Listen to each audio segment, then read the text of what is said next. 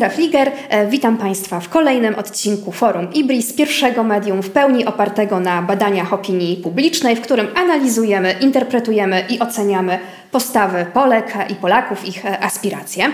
E, jest dzisiaj z nami Marcin Duma, szef Ibris. Dzień dobry. Dzień dobry. I porozmawiamy, drodzy Państwo, o nastawieniu Polek i Polaków do szczepień. Polacy chcą czy nie chcą się szczepić? Um, no to jest pewien problem, bo w zależności od tego, jakim badaniom się będziemy przyglądać, to uzyskamy inną odpowiedź na to pytanie. To znaczy, e, jeżeli popatrzymy na takie badania ilościowe, gdzie pytamy Polaków, czy jeżeli będzie to możliwe, to by, czy byś się zaszczepił, to oni oczywiście odpowiadają, że absolutnie by się e, zaszczepili. Istnieje niewielka, więcej 25% e, grupa Polaków, która mówi mniej bądź bardziej zdecydowanie, że jednak się e, nie zaszczepi. Reszta bądź już się zaszczepiła, przynajmniej jedną dawką, bądź deklaruje, że oni się na pewno zaszczepią.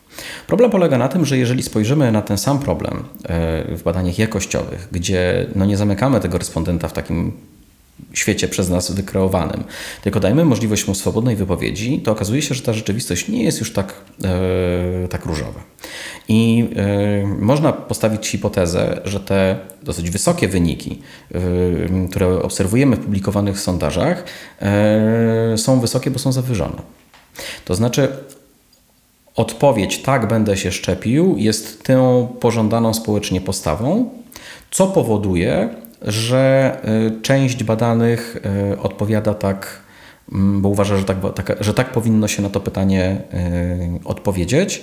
Jest to kwestia tego, że oni no, odgrywają w pewien sposób, czy przyjmują pewną rolę przed ankieterem. Łatwiej jest powiedzieć tak, oczywiście zaszczepię się, niż przyjąć postawę, która jest mniej akceptowalna y, społecznie. Powiedzieć nie, nie, absolutnie nie ma takiej, y, takiej możliwości. Mhm. To teraz rozłóżmy to na czynniki pierwsze. Dlaczego Polacy i Polki chcą się zaszczepić przeciwko COVID i dlaczego nie chcą? Jak argumentują swoje postawy? Zacznijmy od rzeczy prostszej, czyli od tego, dlaczego nie chcą się y, szczepić. Te powody, dla których nie chcą się Polacy szczepić, w zasadzie nie zmieniły się od początku, kiedy to badamy.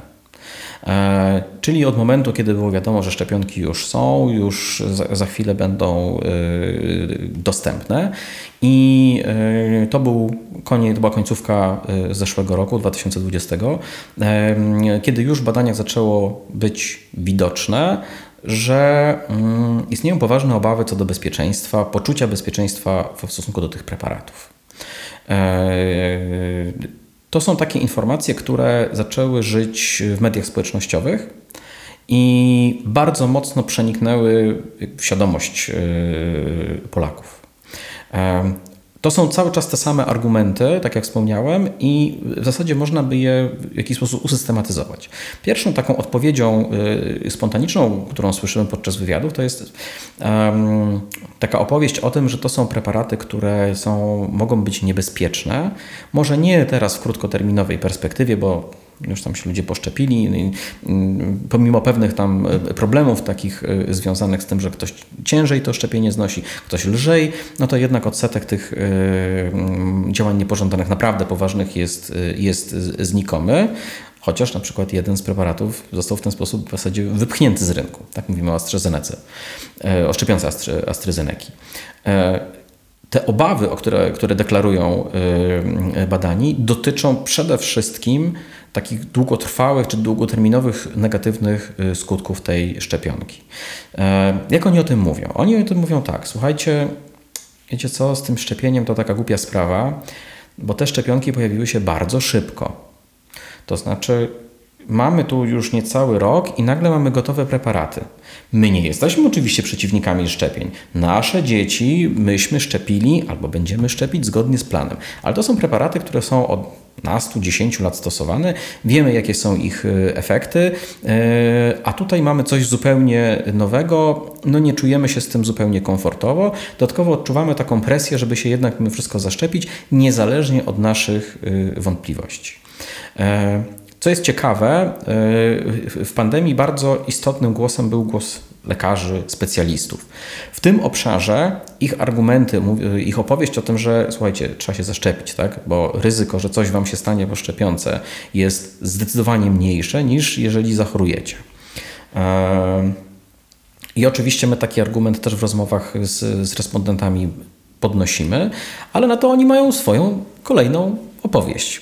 Dobrze, może ryzyko jest i mniejsze, ale y, teraz są te coraz nowe szczepy i te szczepionki mogą nie działać.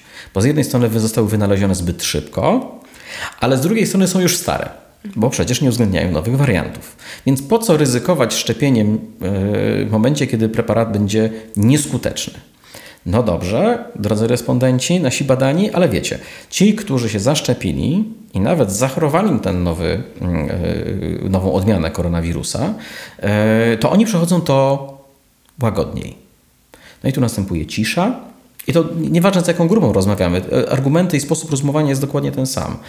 I następuje wycofanie tych respondentów i oni mówią, no tak, może tak jest, ale mm, my byśmy chcieli poczekać, aż się inni zaszczepią. Jak się inni zaszczepią i okaże się, że nic się im tam długi, dłuższej perspektywie nie dzieje i że rzeczywiście ich ta szczepionka chroni, no to zobaczymy. E, I tu mówimy o osobach, które się jeszcze nie zaszczepiły. No ale jest jeszcze druga grupa osób, wcale nie mała już w Polsce, które jednak te szczepienia przeszły. I to albo jest jedna dawka, albo są dwie dawki. To zatrzymajmy się tutaj na chwilę i zanim przejdziemy do tej e, grupy, która się zaszczepiła i zapytamy o to, dlaczego podjęli taką decyzję, to czy ja dobrze wyczuwam to napięcie, że z jednej strony naukowcy pracowali pod ogromną presją, tak? Wszyscy przyspieszali, że ta szczepionka musi powstać jak najszybciej. Chcemy jak najszybciej wrócić do normalności bez względu na to, jak ją określimy. Czy to będzie nowa normalność, czy e, będziemy pewni, że po szczepionce wrócimy do rzeczywistości sprzed pandemii. No więc z jednej strony to oczekiwanie, a z drugiej e, mamy e, komentarze badanych, że jednak za szybko powstała ta szczepionka. Jak to wyjaśnić? No, Czy to się w ogóle da no, wyjaśnić? No, oczywiście, że się da. E, z jednej strony oczekiwaliśmy szybkiego rozwiązania sytuacji e, covidowej. I e, ja pamiętam takie badania, które były robione w, szczycie czy w okolicach szczytu tej trzeciej, trzeciej fali, gdzie te szczepionki mm, były właśnie tą nową nadzieją, tą szansą na powrót do normalności, e, gdzie ta chęć odzyskania naszego stylu życia była na tyle dominująca, że przykrywała te wątpliwości dotyczące mm, ewentualnych niebezpieczeństw, e, skutków e, ubocznych. Tylko, że dzisiaj, tu i teraz, ludzie już odzyskali swoją normalność, a przynajmniej większość z niej. Można pójść do knajpy, e, można się swobodnie przemieszczać, nie trzeba nosić maseczek e, na dworze. Te maseczki są dosyć istotne, bo one są takim symbolem e, tej, tej pandemii. W związku z czym ta motywacja do tego, żeby odzyskać własne życie, które już w jakimś stopniu odzyskaliśmy, jest dużo mniejsza bo już to dostaliśmy. Czyli coś, co mieliśmy uzyskać dzięki szczepieniom, dostaliśmy bez szczepień.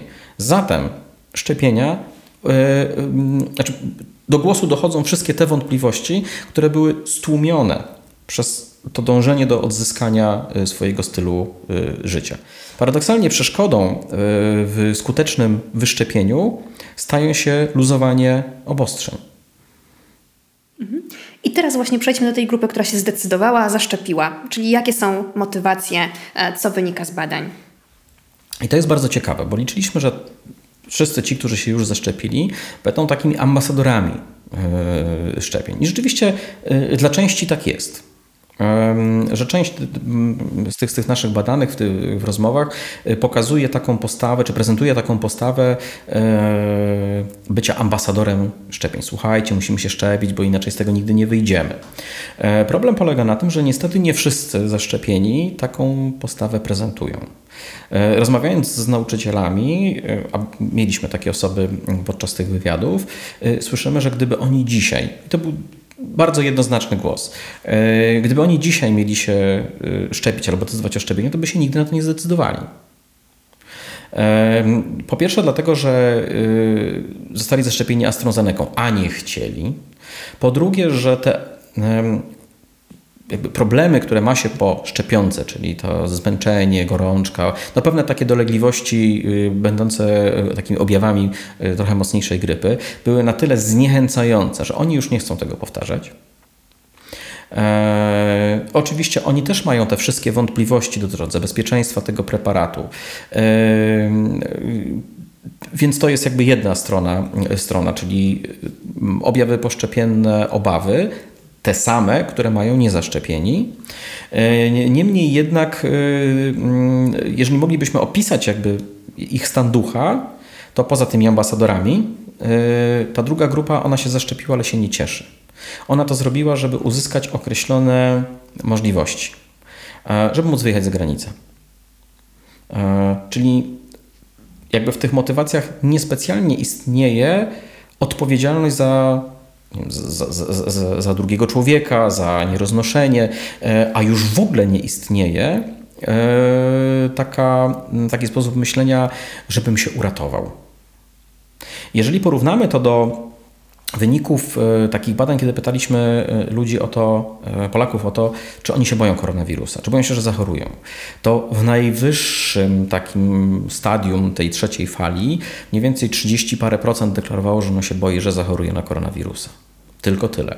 A jeżeli mm, szukamy takich danych, czy szukalibyśmy takich danych, które dotyczą tego, ile osób obawia się, że zachoruje i umrze, czyli jakby taki już najgorszy scenariusz, e, no to te mm, najwyższe wskazania osiągały poziom 20 paru procent. Tyle osób mniej więcej e, miałoby szansę e, znaleźć się w takiej grupie o tych najbardziej odpowiedzialnych, tak? Czyli robię to ze względu na swoje zdrowie, ewentualnie na zdrowie swoich bliskich. Dla całej reszty ta motywacja będzie zupełnie inna. Czyli odzyskanie tego, co straciliśmy w zakresie jakby stylu życia. E, tutaj też pojawiają się e, takie, takie emocje, takie, mm, takie wypowiedzi, że gdybyśmy wiedzieli, że to luzowanie będzie, to pewnie byśmy się nie szczepili, bo chcieliśmy się zaszczepić tylko dlatego, żeby było normalnie. E, więc to pokazuje pewne bariery, które przed programem szczepień teraz są. E, jeżeli mówimy o tych obawach o bezpieczeństwo e, e, szczepionki, one mogą być kluczowe dla tego programu szczepień dla dzieci i młodzieży. Bo siebie zaszczepić to jest jeszcze pół biedy ale konsekwencje dla, czy wyobrażone, domniemane konsekwencje dla moich dzieci to już jest zupełnie inny poziom emocji. Jeżeli weźmiemy pod uwagę też stopień, e, w jakim te informacje w mediach społecznościowych są, się rozprzestrzeniają, informacje o tym skutku ubocznym, jakim jest na przykład niepłodność, czy problemy z, z płodnością, to wydaje mi się, że mm, może być duży problem z, z tym, żeby ludzie chcieli szczepić swoje, mm, swoje dzieci. Podobnie e, pewnym problemem, e, zresztą takie sygnały płyną e, z, z, z, z, tego programu, czy z osób zarządzających programem szczepień, że jest problem z przyjęciem drugiej dawki. Czy sposób, w jaki ludzie przechodzą w jaki sposób się czują po pierwszej dawce, y, zdecydowanie nie pomaga im podjąć decyzji, żeby się wyprawili po drugą. I to wszystko będzie miało swoje konsekwencje jesienią.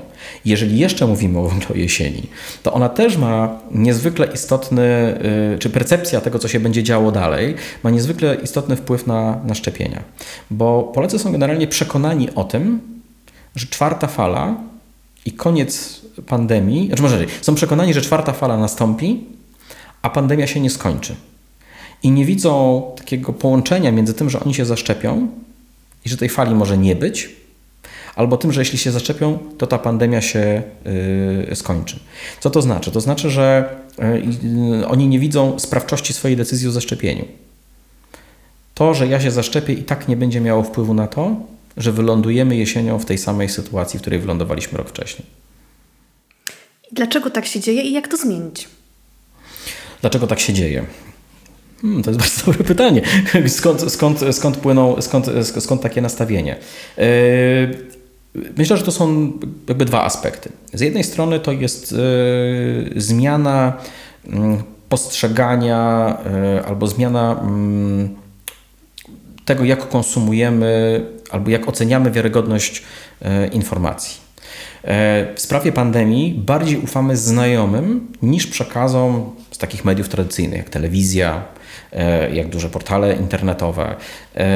Dużo bardziej ufamy tym komunikatom, które wysyłają do nas osoby, które znamy, bliższe bądź dalsze. Co to oznacza? To wcale nie oznacza, że spotykamy się ze znajomymi i dyskutujemy na temat szczepień.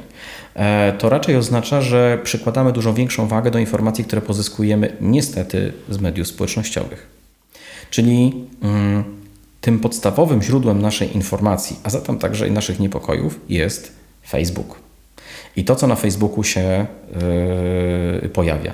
A to, jaką mamy tam podaż treści antyszczepionkowych, no to to przemożne wrażenie czyni na, na tych naszych badanych i widać, jak oni chłoną te, te treści. Bo ten schemat, o którym, o którym rozmawialiśmy, o tym, że te szczepionki są niesprawdzone, o tym, że to może powodować bezpłodność, to są kopiuj wklej komunikaty yy, z, z, z, z, Facebooka. Takie, takie treści, które tam są, yy, które tam są yy, rozpowszechniane. Czy można z tym walczyć? No, jest pewien problem. Problem polega głównie na tym, że kampania Szczepimy się, to co robi, to, co robi władza publiczna, ma charakter racjonalny. Natomiast kampania antyszczepionkowa, nieważne czy ona jest w jakiś sposób centralnie zarządzana, czy, czy, czy spontanicznie z, z, z, wielu niezależnych ośrodków, ma charakter emocjonalny. E, I te dwie rzeczy nie chcą się ze sobą równoważyć. To znaczy, zawsze ta emocjonalna kampania będzie e, silniej oddziaływała.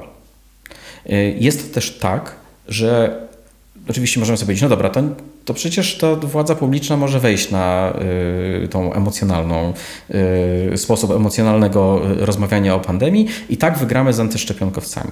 Tyle tylko, że poziom, tylko że zejście do tego y, emocjonalnego sposobu prowadzenia tej kampanii, to jest trochę, trochę tak jak w tej, w tej anegdocie. Tak? To jest y, antyszczepionkowcy sprowadzą nas do swojego poziomu, a potem pokonają doświadczeniem nie da się wygrać, y, nie da się wygrać w taki, y, w taki sposób. Paradoksalnie, żeby osiągnąć większy sukces szczepionkowy, musielibyśmy ludziom zabrać to, co oni już dostali. Musielibyśmy trzymać te obostrzenia y, w mocy. Tylko, że teraz nie ma takiej możliwości. Tego się już nie da zrobić. Więc my, myślę, że w takim stanie, w jakim jesteśmy, dopłyniemy do jesieni i będziemy musieli się zmierzyć następnie z konsekwencjami tego, no, w sumie naszego własnego wyboru. Dziękuję bardzo. Marcin Duma, Estera Fliger i zapraszamy na kolejne odcinki Forum Ibris. Dziękuję bardzo.